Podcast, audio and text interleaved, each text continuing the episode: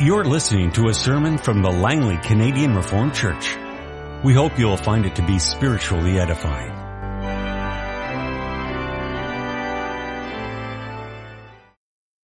Let us open our Bibles together this afternoon. We turn to the book of Ecclesiastes, chapter 9. We'll first of all read Ecclesiastes 9, the verses 1 to 10, and then we'll go to 1 John chapter 2, the verses 1 to 6. Listen together then to the Word of God as you find it first of all in Ecclesiastes 9, beginning at verse 1. So I reflected on all this and concluded that the righteous and the wise and what they do are in God's hands, but no man knows whether love or hate awaits him. All share a common destiny. The righteous and the wicked, the good and the bad, the clean and the unclean, those who offer sacrifices and those who do not. As it is with the good man, so with the sinner. As it is with those who take oaths, so with those who are afraid to take them. This is the evil in everything that happens under the sun. The same destiny overtakes all. The hearts of men, moreover, are full of evil and there is madness in their hearts while they live and afterward they join the dead. Anyone who is among the living has hope. Even a live dog is better off than a dead lion. For the living know that they will die, but the dead know nothing. They have no further reward and even the memory of them is forgotten. Their love, their hate, and their jealousy have long since vanished. Never again will they have a part in anything that happens under the sun. Go. Eat your food with gladness and drink your wine with a joyful heart, for it is now that God favors what you do. Always be clothed in white and always anoint your head with oil. Enjoy life with your wife whom you love all the days of this meaningless life that God has given you under the sun. All your meaningless days for this is your lot in life and in your toilsome labor under the sun. Whatever your hand finds to do, do it with all your might. For in the grave where you are going, there is neither working, nor planning, nor knowledge, nor wisdom. Thus far our Old Testament reading. Let's turn now to 1 John chapter 2, the verses 1 to 6. My dear children, I write this to you so that you will not sin. But if anybody does sin, we have one who speaks to the Father in our defense, Jesus Christ, the righteous one. He is the atoning sacrifice for our sins and not only for ours, but also for the sins of the whole world. We know that we have come to know Him if we obey His commands. The man who says, I know Him, but does not do what He commands is a liar. And the truth is not in him. But if anyone obeys His word, God's love is truly made complete in Him. This is how we know we are in Him. Whoever claims to live in Him must walk as Jesus did. Thus far our scripture reading, we then turn to our confessional reading in Lord's Day 18 of the Heidelberg Catechism. What do you confess when you say he ascended into heaven that Christ, before the eyes of his disciples, was taken up from the earth into heaven and that he is there for our benefit until he comes again to judge the living and the dead? Is Christ then not with us until the end of the world as he has promised us? Christ is true man and true God. With respect to his human nature, he is no longer on earth, but with respect to his divinity, majesty, grace, and spirit, he is never absent from us. But are the two natures in Christ not separated from each other if his human nature is not present wherever his divinity is? Not at all for his divinity has no limits and is present everywhere. So it must follow that his divinity is indeed beyond the human nature which he has taken on, and nevertheless is within this human nature and remains personally united with it. How does Christ's ascension into heaven benefit us? First, He is our advocate in heaven before His Father. Second, we have our flesh in heaven as a sure pledge that He, our head, will also take us, His members, up to Himself. Third, He sends us His Spirit as a counter pledge by whose power we seek the things that are above, where Christ is seated at the right hand of God, and not the things that are on earth. Beloved congregation of our Lord and our Savior Jesus Christ, what happens to us once we die? What occurs in the grave? What is death like? All of these are very unsettling questions. It's not nice to ask them. It's also not nice to think about them, much less to discuss them or to try to answer them. And one might even say that they are especially out of place at a baptism, such as we have witnessed this afternoon. But nevertheless, beloved, I would remind you these questions are part of life, and they cannot be avoided forever. Yes, and the writer of the book of Ecclesiastes would agree in chapter 9, a part of which we have read, he describes a destiny which he says is common to us all. And by that he means death. And he says some interesting, noteworthy things about it. For one, he says, anyone who is among the living has hope and adds for good measure, even a live dog is better off than a dead lion. He also adds these words, for the living know that they will die, but the dead know nothing. They have no further reward and even the memory of them is forgotten. Their love, their hate, their jealousy have long since vanished. Never again will they have a part in anything that happens under the sun. I think those are kind of brutal words, right? Poetic words, true words, but rather hard to take. And also I might dare to add, sometimes confusing as well, some think that what the writer here is actually doing is building a contrast between this life and the afterlife. And from these few words, they then rush to conclude that either there is no life after death, or that there is no conscious existence after death. But that's not what the author of this book is saying. The contrast he is describing is not between life and afterlife, but between life and death. And he says life is all about hope. Death, on the other hand, as far as we know it, is the end of the sunshine, the end of reward, the end of memory. The living know that they will die. But what do the dead actually know? And at the same time, we may know something about life and living. But what do we really know about death and dying? And then you can see that in view of all of that, the writer of Ecclesiastes urges us to enjoy this life and what it has to offer. Enjoy your food while you can and your wine. Be happy, celebrate, enjoy life with the wife whom you love. So those are the opening words of Ecclesiastes 9.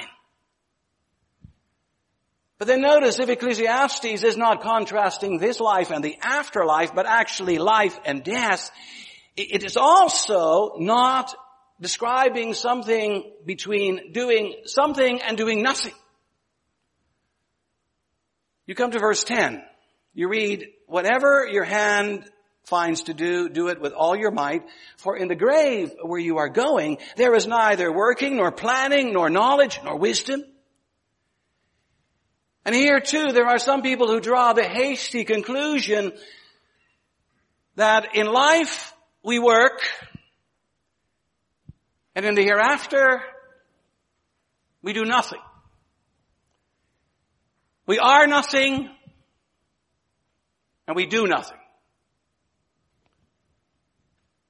But yet that too is not correct. For the contrast, again, beloved, here is not between, between being busy here and doing nothing in the hereafter. No, the, the contrast is between what we see happening in life and what we see with respect to the grave. And of course, with respect to life, all kinds of things happen. But as far as we know, as far as we can see, as far as we can observe in the grave, nothing happens. You see, this is the language of observation that the author of Ecclesiastes is using. And so easily we get it wrong. And this should make us careful. Don't try to build a theology of the afterlife based on Ecclesiastes 9 because you will get it wrong. This is about life and death. This is about life and the grave. And as for the hereafter, that's something completely different. At least it's different for all those who believe, and especially for their Savior, Jesus Christ. For look, I would say to you this afternoon, look at our Lord Jesus Christ. After He dies rises and ascends, does he know nothing? Does he do nothing? Hardly. He continues to know everything and to do everything. Indeed, in some ways, he, he knows even more. And in some ways, he even does even more. And so this afternoon, in connection with Lord's Day 18 and the ascension of our Savior, I preach to you on the ascended Lord is busy in heaven. He's busy because there he defends us, he assures us, and he helps us. Well, beloved, no sooner does Lord's Day 18 of the Heidelberg Catechism open and we are reminded that Christ did not go to heaven to do nothing. Many people in the past and some in the present assume that heaven is the place of perfect rest and retirement. Mushy poetry, wrong-headed theology, have convinced many that in heaven nothing happens. All is quiet, all is peaceful, all is tranquil. The saints lounge on pillowy clouds. The angels fly and flitter here and there or else they make delicious dessert with Philadelphia cream cheese and not a soothing sound can be heard. Now of course, it's not unbiblical to connect heaven with an absence of pain, sorrow, tears, and tumult. Only do not jump from there to the conclusion that in heaven nothing happens or that it is somehow devoid of activity, even drama and excitement. Why a close look at answer 46 throws cold water on that idea right away. It says that Christ, before the eyes of his disciples, was taken up from the earth into heaven, and that he is there for our benefit, and that until he comes again to judge the living and the dead. Notice that according to these words, Christ's presence in heaven is beneficial. He is up to something there. Something that is good for us. And notice as well that his presence there is described as a time of preparation. He's getting ready to return. His agenda isn't complete. It's not finished. So he's active there and he's preparing there. But in what way is he active there? Well, look at the opening words of answer 49. First, he is our advocate before his Father. That's, you know, another way of saying that Christ went up to heaven and set up a law firm. The word advocate means the same as lawyer, defender, intermediary. Christ, Jesus, today is practicing law in heaven. Of course, you may be wondering where that strange idea comes from. Well, I remember taking a course 25 years ago or so at Regent College where a famous conservative New Testament scholar who was of the opinion that Christ in heaven is as good as unemployed. And all that he is doing there, this man, this expert said, is he's resting on his hard-won laurels. He's sitting there at the right hand of the Father and doing nothing more than relaxing and enjoying himself at last. Well, that's not true. The Catechism dismisses this idea and it does so on the basis of scripture. Romans 8 verse 34. Take note of the words. Christ Jesus, who died more than that who was raised to life, is at the right hand of the Father and is also interceding for us. Or uh, what about 1 John 2 verse 1 that we've read, My dear children, I write to you so that you will not sin. But if anyone does sin, we have one who speaks to the Father.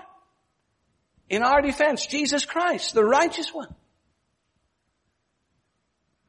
You see what these words tell us, beloved, is that today, Christ is busy in heaven interceding and defending His people. He is not sitting on the right hand of the Father resting and recovering. No, he is pleading our case. He is stepping up to the plate for us. He's going to bat for us. And isn't that great news? Isn't that something to celebrate? Do we not all need a lawyer? And especially a lawyer in heaven? Of course, if we were all perfect people, this would not be necessary. But who of us can claim to be perfect? Who of us can claim that we always think right and speak right and do right? Well, even this child here this afternoon who was brought for baptism cannot claim that. Oh, I know he looks cute and he looks very innocent. But there's more here. The form for baptism captures it with these words, we and our children are conceived and born in sin and are therefore by nature children of wrath. And sure, beloved, this child and all of us need defending. We need someone to plead our case before heaven's throne. We need someone who addresses the fact that the things we should do, we don't do. And the things we don't do, we should do. We need help, lots of it. Because our days here below are so often filled with angry words and with hateful actions and with dirty thoughts and with evil deeds. How often do we not offend God's holiness and ignore His law?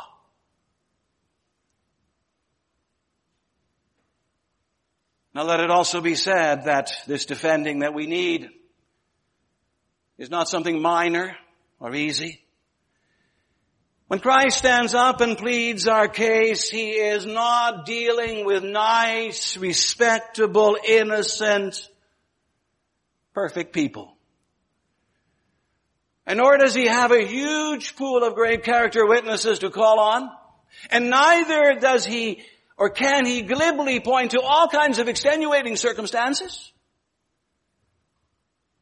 No, this defending takes more. It needs a special kind of defense.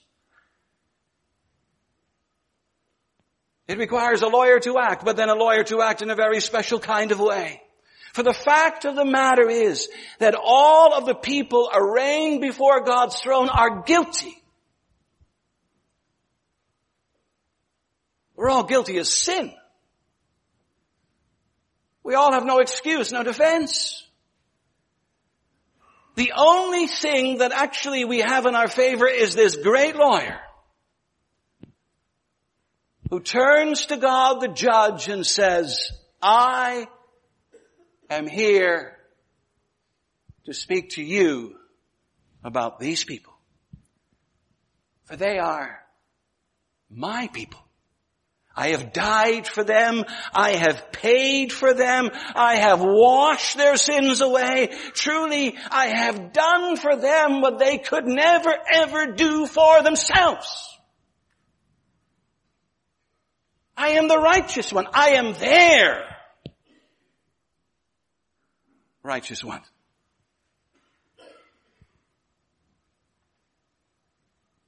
In 1 John 2, it says he is the atoning sacrifice for our sins. And not only for our sin, but for the sins of the whole world. More accurately, John writes that he is the propitiation, old-fashioned word, but powerful word. He is the propitiation for our sins, meaning that He is the sacrifice who bears God's wrath and turns it into favor. Our favor. And so beloved, be astounded. Be astounded by the fact that today Jesus Christ is lawyering in heaven for you. And be even more astounded that he does this on the basis of his own life and his own sacrificial work. He's defending us who have no defense. And he's doing it with the one and only defense that holds any water. Himself. His perfect life. His sinless work. His righteous deeds. But then beloved, if Christ is defending us in heaven, He's also busy there assuring us. And you might wonder what that is all about. Well, in part, that's about our insecurity. You know, sin not only stains and pollutes us, it also makes us doubt. And as a matter of fact, if we're honest, I think we have to say that we doubt most everything and everyone. We certainly doubt our politicians, if not our bankers. At times we doubt our teachers and our pastors. We doubt our parents and even our children. And the opposite of doubt may be trust.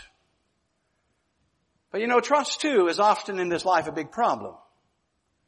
We who doubt almost everything and everyone have a hard time trusting anyone about anything. By nature, we tend to be somewhat suspicious, if not cynical.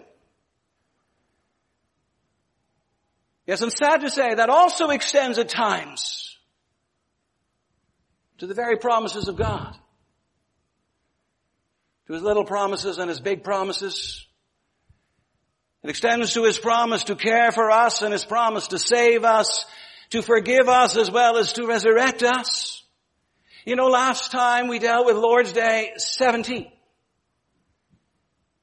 And there we were reminded and taught about the glorious resurrection of our Lord and Savior. And we not only looked at the fact, but we also looked at the fallout. And the Catechism insists that among the fallout of His resurrection is the fact that His resurrection is to us a sure pledge of our glorious resurrection. You know, we see how Christ defeats the last enemy and we know and are told we shall as well. We see Christ rising from the dead and we are told we shall rise too. We see Christ going up to glory and we're told we too are headed to glory. What huge promises. What great and mighty injections of hope. But, do we believe it all? Do we really and truly believe what it says about the resurrection of Christ and our resurrection? You know, we have our struggles. And, and, you know, God knows this. And, and because God knows this, I surmise and I conclude that probably that's why He piles up more and more pledges in our lives. For look here in Lord's Day 18, there's another pledge. And the pledge is to be found in His very Son, Jesus Christ, because Jesus Christ, as I said, is lawyering in heaven, but how is He doing this work? In what capacity? What does He look like? Well, he looks like us. When he defends us, he does so as someone who shares our flesh and our blood. He possesses our very humanness in heaven. You know, the apostle Paul says he's up there, just like we are. The apostle Paul writes, and God raised us up with Christ and seated us with Him in the heavenly realms in Christ Jesus. That's what you read in Ephesians chapter 2 verse 6. And you read that and you scratch your head and you say to yourself, when did God do that? When were we raised with Christ? And, and when were we in heaven with Christ? And when were we ever seated with Him there? Physically, materially, temporally, we've remained here. But the scripture says spiritually and symbolically, we're up there already. Christ is up there in our flesh. And that's a pledge. That one day we shall be there in the same way as well. If Christ takes His flesh to heaven, there is a way and a sense in which our flesh renewed will be there too. And beloved, there is no reason to doubt this. All there is really and truly is reason to look at Jesus Christ in heaven with our very own flesh and to rejoice his physical presence there is just one more promise in a long line of promises. This head is not and never will be bodiless. Where he goes, his people go. Where he lives, his people live.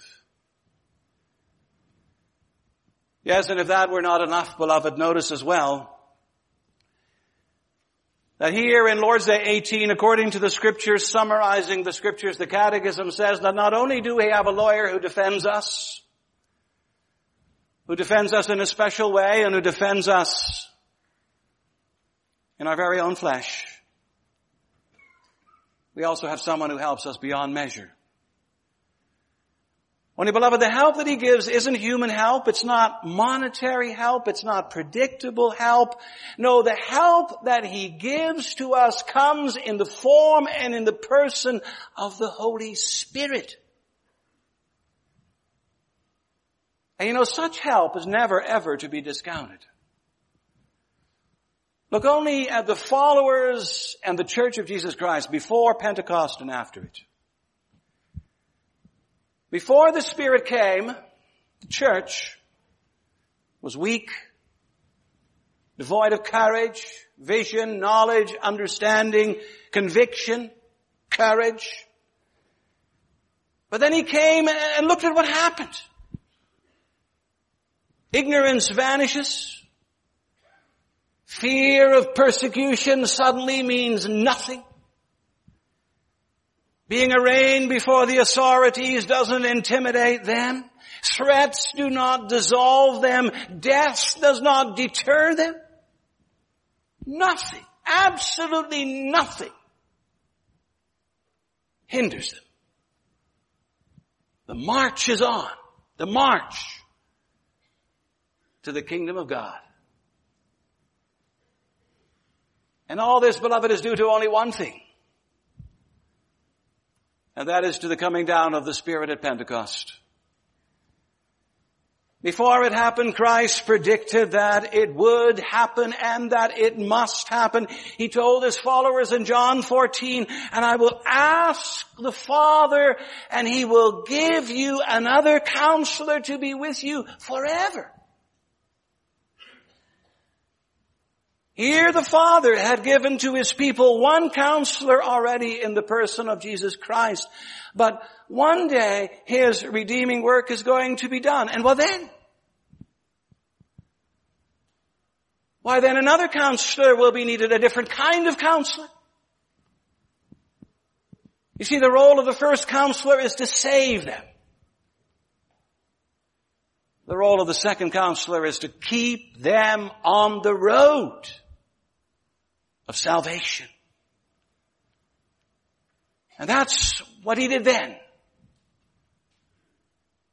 And that's what he's still doing today. The Spirit comes to us with all kinds of empowering and enabling gifts. He comes with gifts for then and there with temporary and extraordinary gifts like tongues, miracles, and miraculous powers. He comes as well with lasting gifts, prophesying, serving, teaching, encouraging, contributing, leadership, mercy. He comes with love, joy, peace, patience, kindness, goodness, faithfulness, gentleness, and self-control. Oh beloved, how rich and how spiritually affluent we are today. If the church thought that the departure of Christ and the coming of the Holy Spirit would make her poor, she could not have been more wrong. Loaded down with the gifts of the Spirit, the church went out and confronted the world. Nation after nation was confronted with the gospel and surrendered to the gospel. And the same still goes on today in many places in Asia and Africa and South America. Where is the church today growing? Where people bear witness in the power of the Spirit. And where they continue to fix their eyes on the things that are above. And where is the church shrinking and shriveling today? Where people lower their eyes and fix their eyes and their hearts on the things that are below. Need more be said, beloved? You and I may be living in a world that is ever increasingly fixing its eyes on the things that are below. But that doesn't mean we need to go along with it.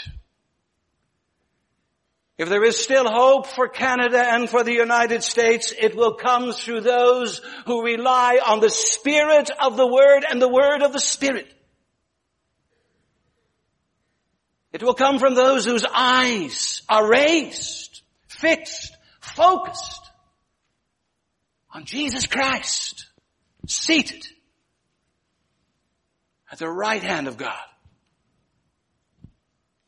May Christ be our vision and may He fill our vision. May His, our ascended Lord and Savior fill us with His presence and power. Yes, He's busy today. He's still wonderfully busy for us. And may that spur us on to be busy for Him for the glory of His name, for the building up of His church, and the coming of His kingdom. Amen. This has been a sermon from the Langley Canadian Reformed Church. For more information, please visit us on the web at www.langleycanrc.org.